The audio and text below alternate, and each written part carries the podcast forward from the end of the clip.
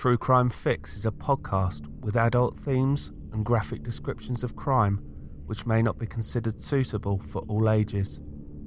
Please use your discretion when listening.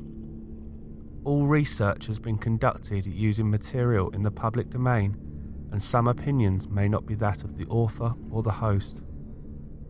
Please remember that all victims are someone's loved one, and all episodes are recorded in the utmost respect of their memory.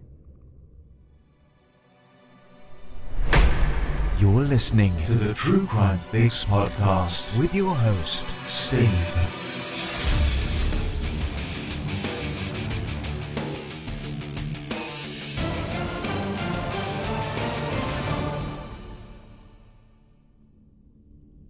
Hi, everyone, and welcome to this special edition of True Crime Fix.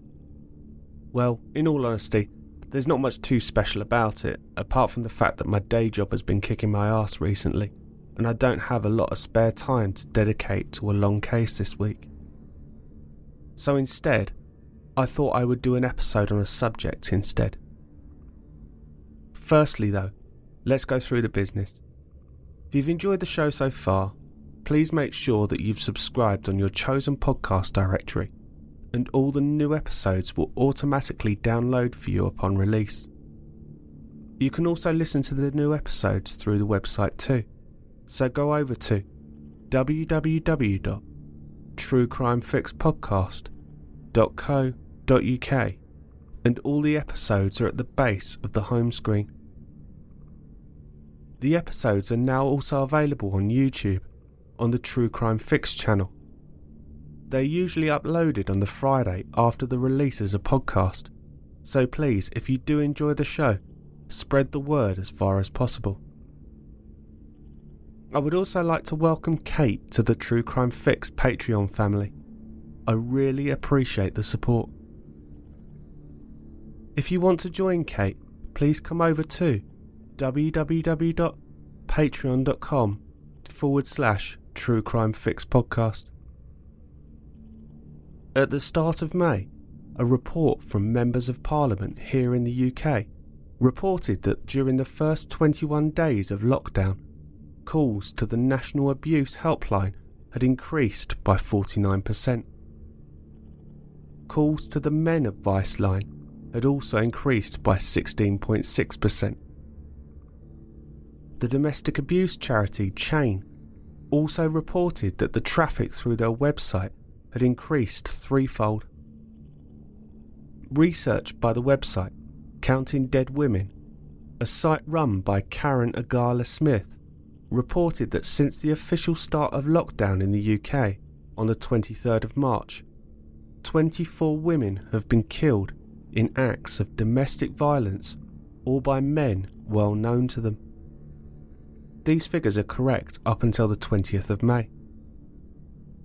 There are no statistics held for men, however. This is a startling amount, and if you suspect that a friend or a loved one is a victim of such a situation, please make sure that you notify someone. Today's episode is going to be dedicated to two women who unfortunately were victims to this type of crime. Firstly, today, I'm going to go across the pond to the United States. So, without further ado, this is your True Crime Fix.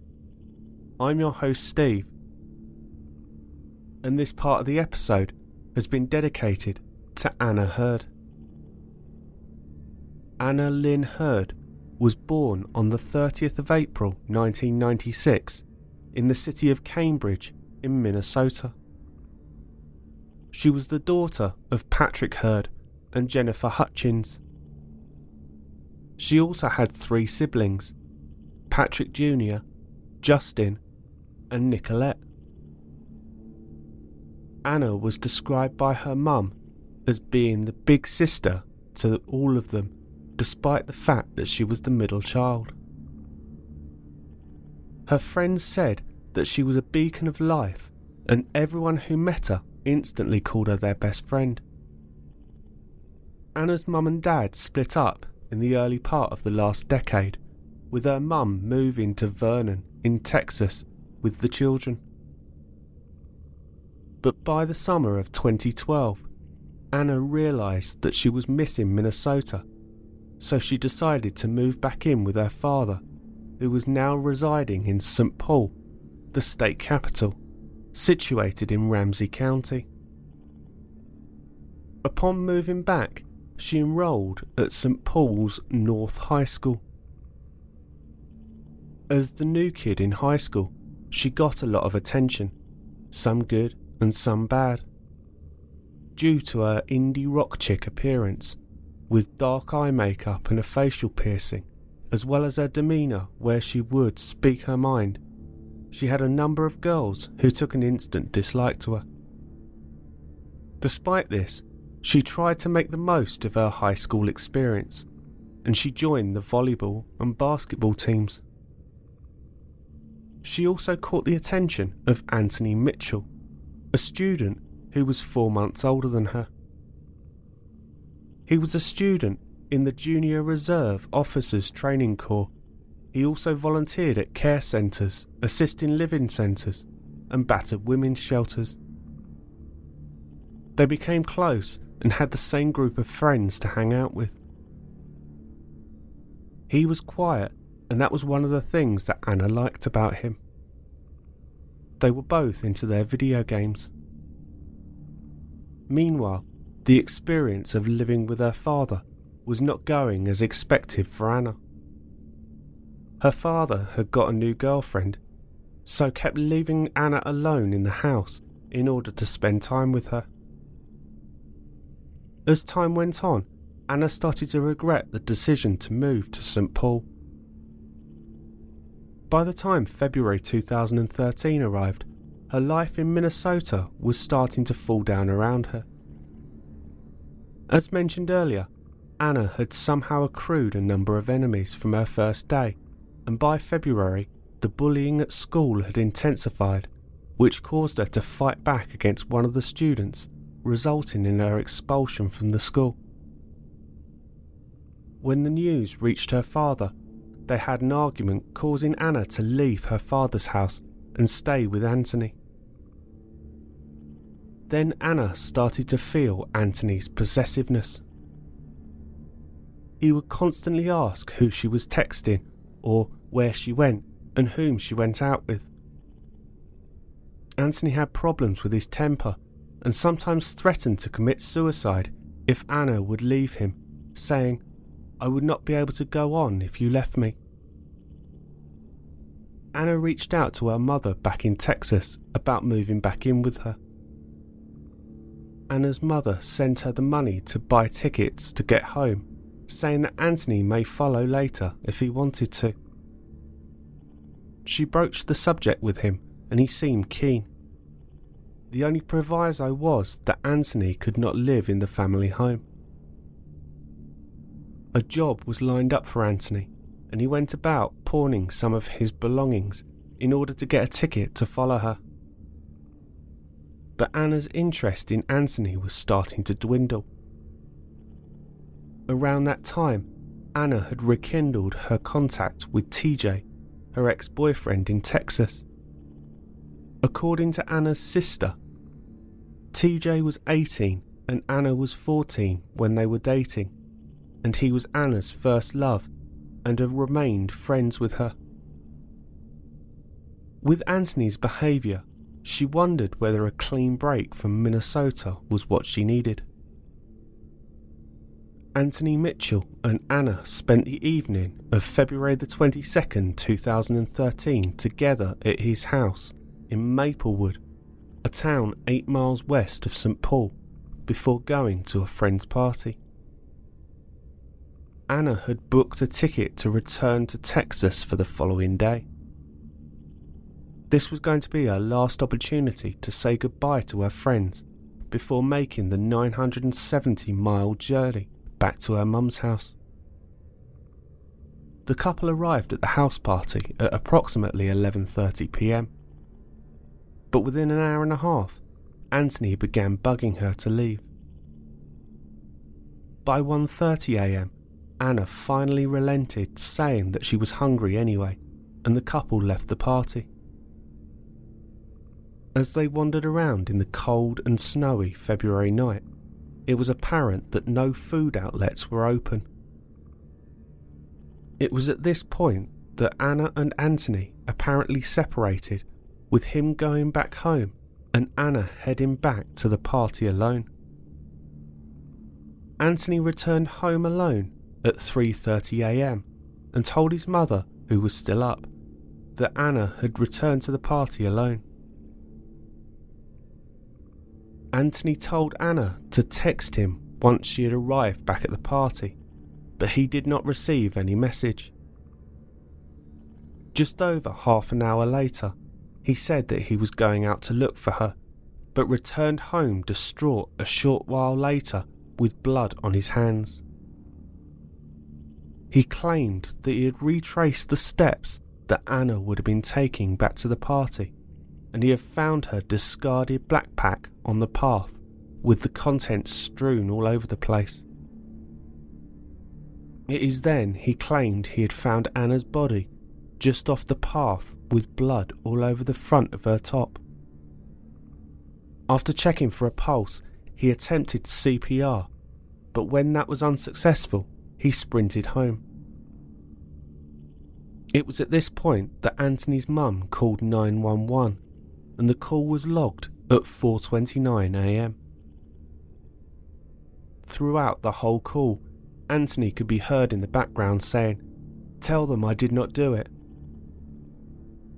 Officer Buddy Martin was the first on the scene at the Mitchell residence, 1744 McKnight Road, where he interviewed Anthony about what he had found. From there, Anthony took them to Hillside Park, a journey which, if Google Maps is correct, is about an 8 minute walk away. When they arrived, they went to the spot that Anthony claimed to have found Anna's belongings. The path was pitch black, and Officer Martin and his partner, Officer Resney, found it nigh on impossible to see anything without a torch. In fact, if they had not had the exact directions that Anthony had given them, they would never have found Anna laying approximately 15 feet from the path. The paramedics pronounced her dead at the scene. During the initial police interview at his home, Anthony said that he had seen a young man with specky blonde hair wearing a white hooded jacket bending over Anna's body and going through her pockets. When Anthony had approached, he must have startled him, and the young man had run away from the scene. The police now had a description of a suspect. The next day, Jennifer saw on her daughter's Facebook profile too many rest in peace Annas. She said that after calling Anna for hours with no answer, she learned of her death by checking social media.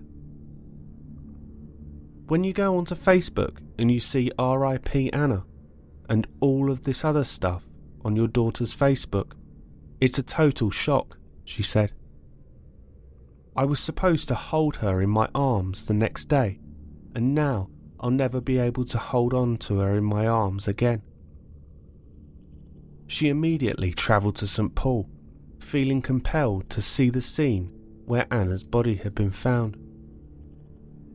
When she arrived, Mitchell led her to the place in the snow where her daughter had been found. I freaked out, Jennifer said. I scooped my daughter's blood up. It was still all over. The last of her life. I stuffed it into my jacket. I probably went crazy, but that is where my baby was murdered. The provisional medical examiner's report stated that Anna had died from exsanguination due to the multiple stab wounds. In the wake of the tragedy, Jennifer found Anthony a great comfort, like a true and loyal boyfriend. Even though he had only been with Anna for nine months, she trusted him. He attended all of the services and vigils which were held for Anna, and also was seen on numerous occasions at the makeshift memorial. Anna's funeral took place at Wilbarger Memorial Park in Vernon, Texas on Monday, the 4th of March 2013. One thing that looked suspicious to the police within a week of the investigation starting was that upon going back to the Mitchell residence on the night of the murder, investigators identified blood smears in the vicinity of the upstairs bathroom and traces of blood on a towel. And yet, the testimony of Mitchell's own mother stated that he did not go upstairs to the bathroom after he returned home and told his mum to call 911. There was also a number of inconsistencies with his story. The police interrogated Anthony again, this time at the police station. The inconsistencies in his story raised some red flags. Firstly, when asked if Anthony had a torch when he found Anna, he had said no. It was dark at the time, and as the initial officers on the scene had learned, it was impossible to locate the body without a torch. Secondly, Anthony kept lagging behind the police when he went to show them where he had found Anna, claiming that he couldn't go back to where he had found her body. Between what the officers described as his whiny voice and his insistence of not going back there, it raised another red flag. Thirdly, he had said, Look for the drag marks. As mentioned previously, it was extremely dark and he did not have a torch, so how could he have seen the drag marks that easily? And fourthly, as I have just mentioned, he had said that he did not go up the stairs and he had gone straight to his mum to call for help. Police had found some traces of blood in Anthony's bathroom and it appeared as if someone had tried to clean it up. When the blood was tested, it matched Anna's. The police were starting to think that he might have had more to do with this than just finding Anna's body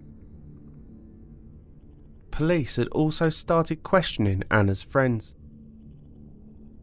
They had noticed that Mitchell could be sweet and funny at times, but jealous and controlling at others.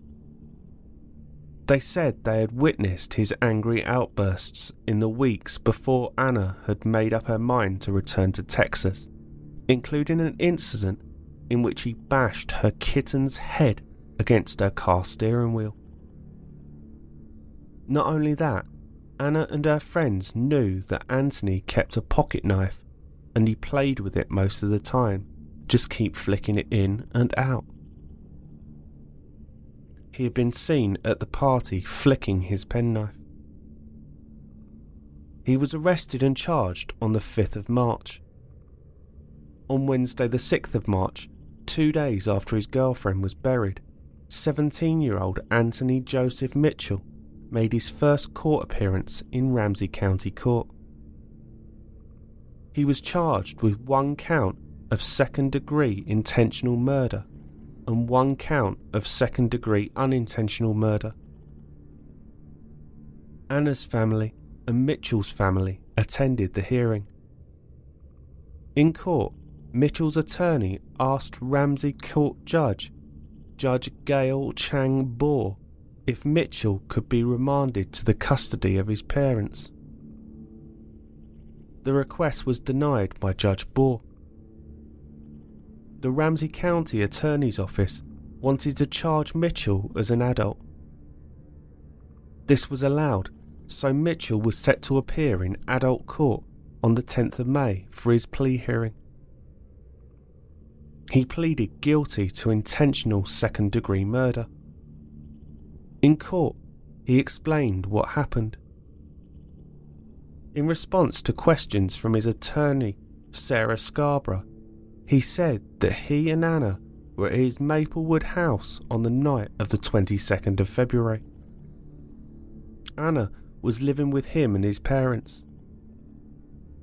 Mitchell and Anna had planned to travel the next day to Texas, where Jennifer, Anna's mother, lived. Anna's mother had sent her money for her bus ticket, and Mitchell had pawned some items to buy his own ticket.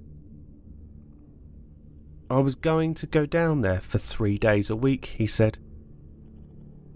After they had wandered around attempting to find food at about 2:30 a.m., Anna said she wanted to spend the night at the friend's house. He claimed that he accompanied her for her own protection. They took a paved trail through Hillside Park near Maplewood Middle School. Mitchell bought his cell phone, wallet, and folding knife. The folding knife was so that he had protection on the way back from the friend's house, he said. He was trying to hold a conversation with her, but she was very distant. Because he was not getting any answers to his questions from Anna, he told the court, I went around in front of her and I was walking backwards and I continued to try and talk to her face to face. That's when Anna told him to get out of her face, he continued. His attorney, Miss Scarborough, had asked if the subject of the Texas trip had come up. And Mitchell replied yes.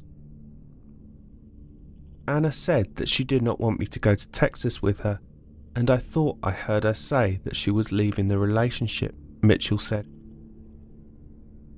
When she pushed me, I fell backwards, and the phone, wallet, and knife fell out of my pockets. I picked up the phone and wallet and Anna picked up the knife and opened it, he alleged. We fought over the knife, he said, and I got it away from Anna. Out of reflex, I stabbed her in the stomach, he said. After that, I was scared. I didn't know what to think. Anna's father, Patrick Hurd, walked out of the courtroom at this point and smacked the door open as he left. Anna's mother, Jennifer Hutchins, left a moment later. Mitchell's statement continued. He said he was terrified after he had stabbed Anna the first time. I stabbed her three more times in the front of her torso, he admitted. Why did you keep stabbing her? His attorney asked. I was afraid she was going to tell, Mitchell said. She turned around to run. I chased after her and stabbed her in the back. Was it your intention to kill her? his attorney asked. Yes, he replied. Anna lay face down in the snow, and Mitchell had rolled her over to determine whether she was dead. He said, I dragged her body back into the woods about 10 feet so that no one could find her. Prosecutor Dana Mitchell, who was obviously no relation, asked him if he had covered Anna's mouth so that she could not scream. Mitchell replied, I didn't. She screamed. Then he described how, when he had got home, he had got his mother to call 911 about two hours later, saying that he had found Anna injured in the park. The court heard how Mitchell was sobbing during this call and told the dispatcher he tried to perform CPR and denied involvement in her killing. But really, it was him who was responsible. Mitchell was sentenced on the 25th of June 2013. Having pled guilty, part of the deal was that he would serve 22 years. Under the terms of the plea deal, Mitchell would have to serve 14 years in prison and 8 in supervised probation. Mitchell did not speak during his sentencing hearing. The defense attorney, Susan Scarborough, told Judge Bohr that he was remorseful, contrary to what Anna's family believe. I think this young man is truly tortured by what he has done and wants the court to know that. Miss Scarborough said. But the prosecutor, Rosetta Severin, said Mitchell had thought only about himself since the murder. He lied repeatedly after killing Anna, even telling the probation department before sentencing that Anna had taken drugs the night she died. We know that this did not occur because the autopsy found no drugs in her system, the prosecutor said. Neither of Anna's parents could bear to sit through the entire sentencing of their daughter's murderer. Anthony Joseph Mitchell Jr. had turned on her and stabbed her five times. The last strike was in her back. Prosecutor Rosetta Severin told the Ramsey Court courtroom. Coward, Patrick Hurd whispered from the front row. Severin then disclosed that one of the wounds pierced Anna's heart, a detail previously unknown to the family members. Patrick Hurd spoke again. Piece of shit, he hissed. Then he left the courtroom. After Jennifer had spoken of her unrelenting grief in the victim impact statement, she too left the courtroom. Cries could be heard as the door closed. Anna's parents and other family members spoke tearfully at the sentencing, saying their family was broken and lost since Anna's death. Her mother Jennifer said that Anna's stepfather and her had separated. She was unable to work and couldn't leave the house. Anna's sister and brother had dropped out of school. She said she didn't understand how Mitchell could pretend in the days after the murder that someone else had killed her daughter and that he sympathised with the family. That he said he had tried to help Anna when he found her bleeding in the snow. How could Mitchell look at her in her coffin and not break? she said. How could he kill my precious daughter? I've lost £80 since my daughter's death. I do believe that I'm dying of a broken heart. She was my life, and the way that she was taken, no one should have to go through that. No one. Mitchell is currently incarcerated at Minnesota Correctional Facilities Stillwater Prison, which is only 17 miles from his Maplewood home. He is due to be released on the 7th of September 2027, when he will be just 32 years old. Still plenty of time for him to have a life. Plenty of time to have a family. Two things that Anna won't have the same opportunity to do. Anna's father Patrick never got over losing his daughter, and he too passed away two years and five days after the death of his daughter at the age of 45. More heartbreak for Nicolette, Justin, Patrick Jr., and Amanda. Our second story this week comes from the English seaside city of Bournemouth. Although the lady featured in our next case was not in a relationship with her killer, it's gonna make you think. If you are going into a flat share that you have found advertised, how much do you really know about the person you are going to be living with? So, without further ado, the second part of today's episode is dedicated to Stela Domador Kuzma. Stela Marisabel Domador Cuza was born in 1984 in Venezuela. Stela was working as a cashier in Barclays Bank, but in her spare time she volunteered at a local disabled water sports group. On Sunday, the 1st of July 2018, Stela began renting a room in a shared flat in Richmond Gardens in Bournemouth, a road which was only a short walk away from the centre of Bournemouth's nightlife and only 15 minutes walk away from the beach and pier. She shared the kitchen, bathroom, and toilet facilities with a 19 year old man by the name of Ryan Thornton, who was a pub chef, and another woman. Thornton, too, was new to the flat, having moved into his room on Friday, the 22nd of June, nine days prior to Stela. On Saturday, the 7th of July 2018, Stela had spent the day with her friends on Bournemouth Beach and returned home at around 7pm. The day was also Thornton's 20th birthday, and he had gone out drinking and eating with friends and family and watched the England vs Sweden World Cup quarter final, a game which England won 2 0. He then met two other men and bought some alcohol before spending the remainder of the evening drinking and playing video games. At 4:30 a.m.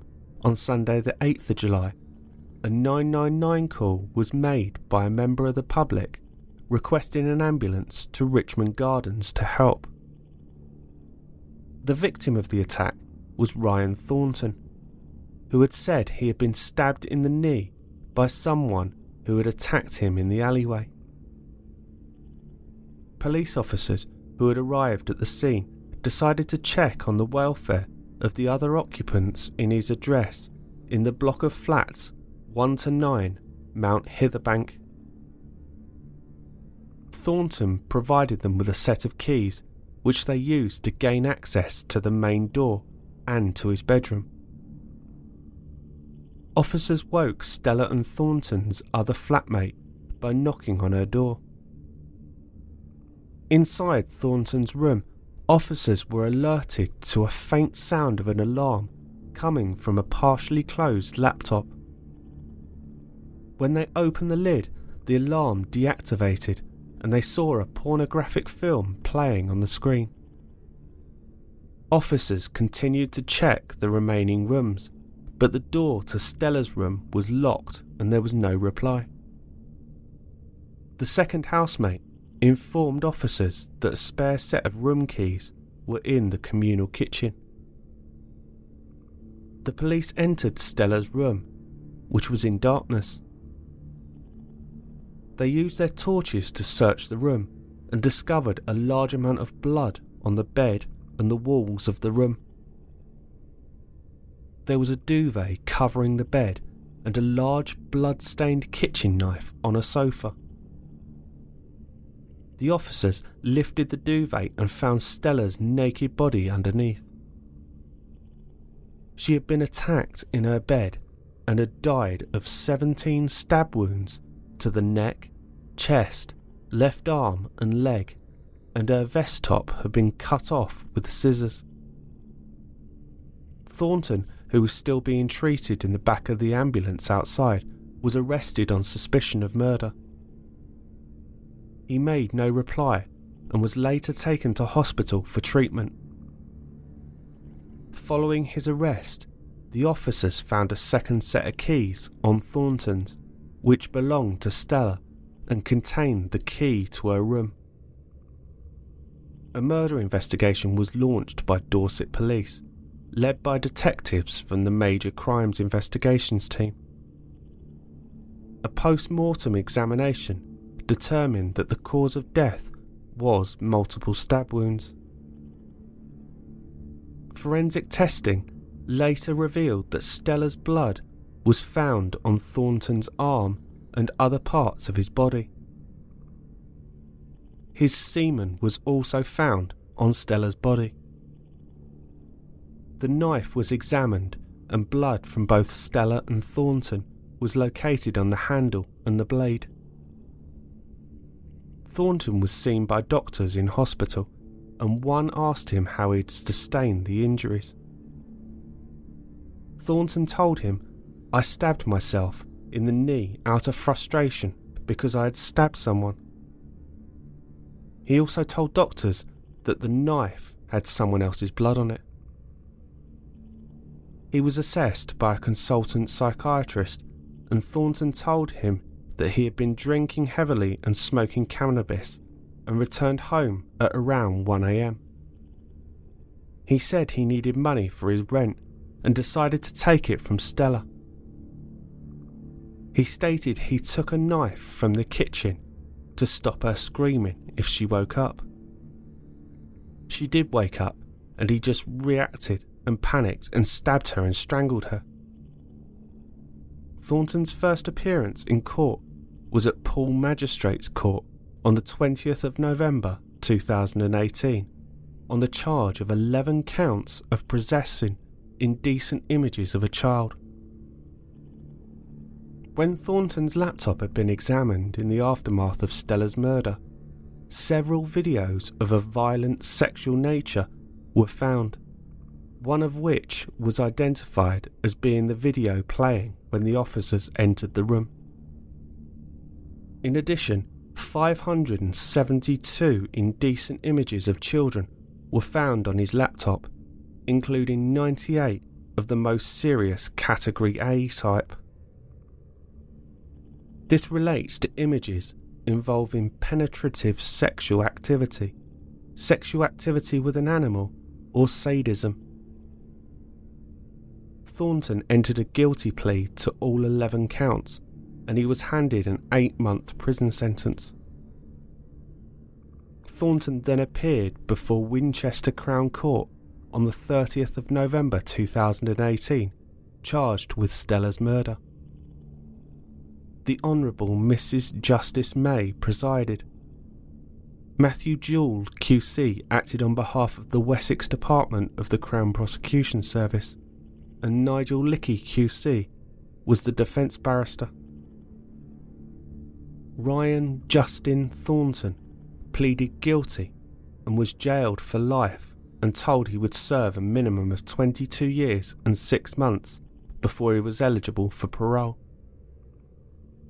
During sentencing, Mr. Jewell QC told the court how Stela was well educated and well travelled. He said, She is described as being a lovely person, fun to be around, warm and confident, always smiling, and someone you would instantly get on with. Mr. Jewell added that she had not been in a relationship with the defendant and had described him as untidy and dirty.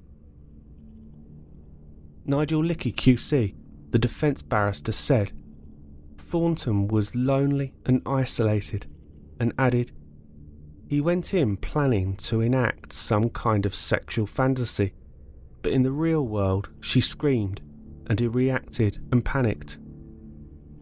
He killed the young lady in the most terrifying circumstances. He undressed her and carried out one act of sexual gratification. During the sentencing hearing, the judge heard a victim impact statement read by one of her cousins on behalf of Stela's mother, Olga. She wrote Stela was an active member of the community.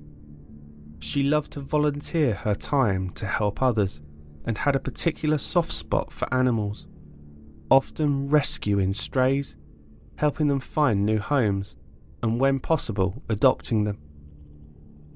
Stela was responsible, focused, hard worker, and determined when she faced difficulties.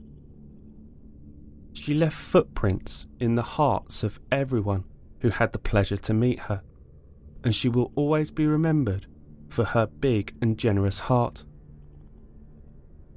Stela, as many of her family members did, left Venezuela in the hope of finding a new home, a place where she felt safe, where justice and law existed. She chose the UK for its job opportunities and its organised and safe society. I've missed not having Stela with me every day for the last four years, but I knew she was only a phone call away. Now, every time I want to reach her, I have to face the reality that she is no longer with us.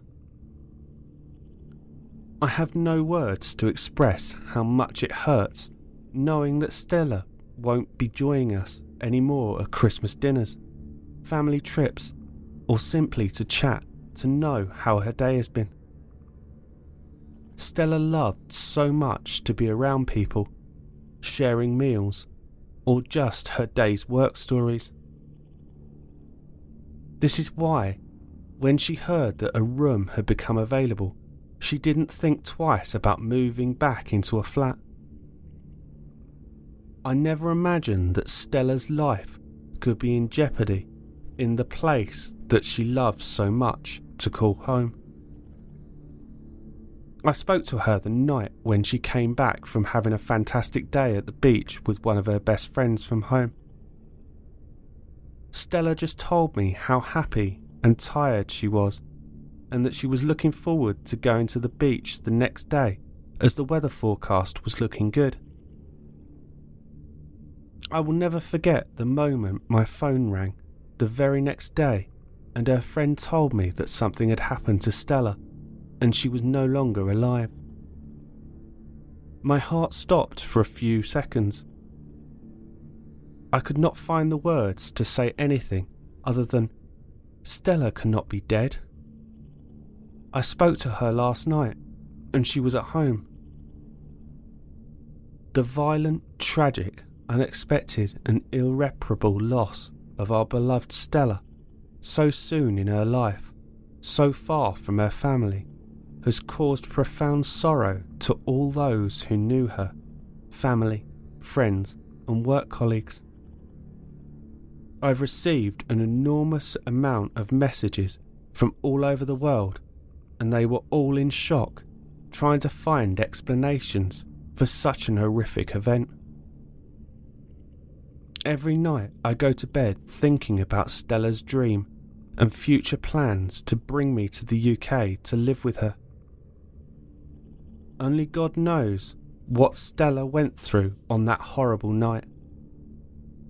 Nobody deserves to have their beautiful life end in such a heartbreaking way. One's freedom ends where another begins. Unfortunately, someone crossed Stela's path and decided that he had the authority to violate her rights and take her life away. Stela did not even have the opportunity to defend herself as she was asleep when the cowardly murderer perpetrated this crime. How can any members of our family and our friends even feel secure sharing common accommodation? Stela was by no means a big earner, but she always made sure that her mother, her brother, niece, and nephew were never short of food, medicine, and clothes. And when needed, Stela would cover the rent expenses, making sure we had a safe roof over our heads. Stela will always be remembered as a joyful person with a sassy smile that embraced life. She brought happiness to all those around her. This is why I push myself every day to get out of bed and remember my only daughter, who was my pillar, not only emotionally but financially too. Losing someone you love is always a sad, difficult moment. But losing a daughter in such a way is against reason. The violent and abrupt way it happened is just beyond any pain I have ever suffered in my life. Every day I ask myself the same question Why Stela? He barely knew her. I only wish that the criminal is locked up so that a tragedy like Stela's can never happen again to someone else. Our family wishes to thank the police and everyone involved in Stela's case for their support. Nothing will bring my daughter back, but I just hope that justice prevails and people in Bournemouth can feel safe. In memory of Stela, I now live my life with no excuses. One life to live, not knowing when and how it will end. the Honourable Mrs. Justice May said that there was no doubt that Thornton entered Stela's room at night when she was asleep with the intention to have forced sex with her. The judge told him, You impulsively decided to make a present for yourself on your 20th birthday of violent forced sex. She added, The bewilderment and the terror she experienced can only be imagined. The senior investigating officer, Detective Chief Inspector Sarah Derbyshire, said this was a truly awful crime. Ryan Thornton was fueled by alcohol, drugs, and pornography when he decided to go into Stela's bedroom armed with a knife. Our thoughts, above all, remain with Stela's family and friends. I hope that Ryan Thornton's admission of guilt and subsequent imprisonment today is of some small comfort. There wasn't as much information on Stela's case, even the court blurb was brief. But it was an important case to flag up due to how many people go into flat shares not knowing anything about any of the people that they are living with. So that's it for this week. This is the penultimate show of the series. I need a break as I'm starting to get writer's block. Please remember, if you enjoyed the show or want to know more, please follow us on Twitter at True Crime Fix Pod. That's at True Crime Fix Pod on Twitter. The podcast also has a Facebook page, True Crime Fix Podcast, but there's also a fan page, True Crime Fix Discussion. I am thoroughly enjoying interacting with everybody on there, and this is where I post the majority of the information on the week's cases. You can also visit the website www.truecrimefixpodcast.co.uk and also a reminder that the podcast is now on Patreon. So please visit www.patreon.com forward slash True Crime Fix Podcast. I also have an Instagram account, so search True Crime Fix. Also, if you have any suggestions or feedback for the show, please contact me at truecrimefixpodcast at gmail.com. That's truecrimefixpodcast at gmail.com or go through the Contact Us page on the website. Until next time, stay safe, look after each other, and live life to the fullest because you never know who or what might be coming around the next corner. Take care, everyone.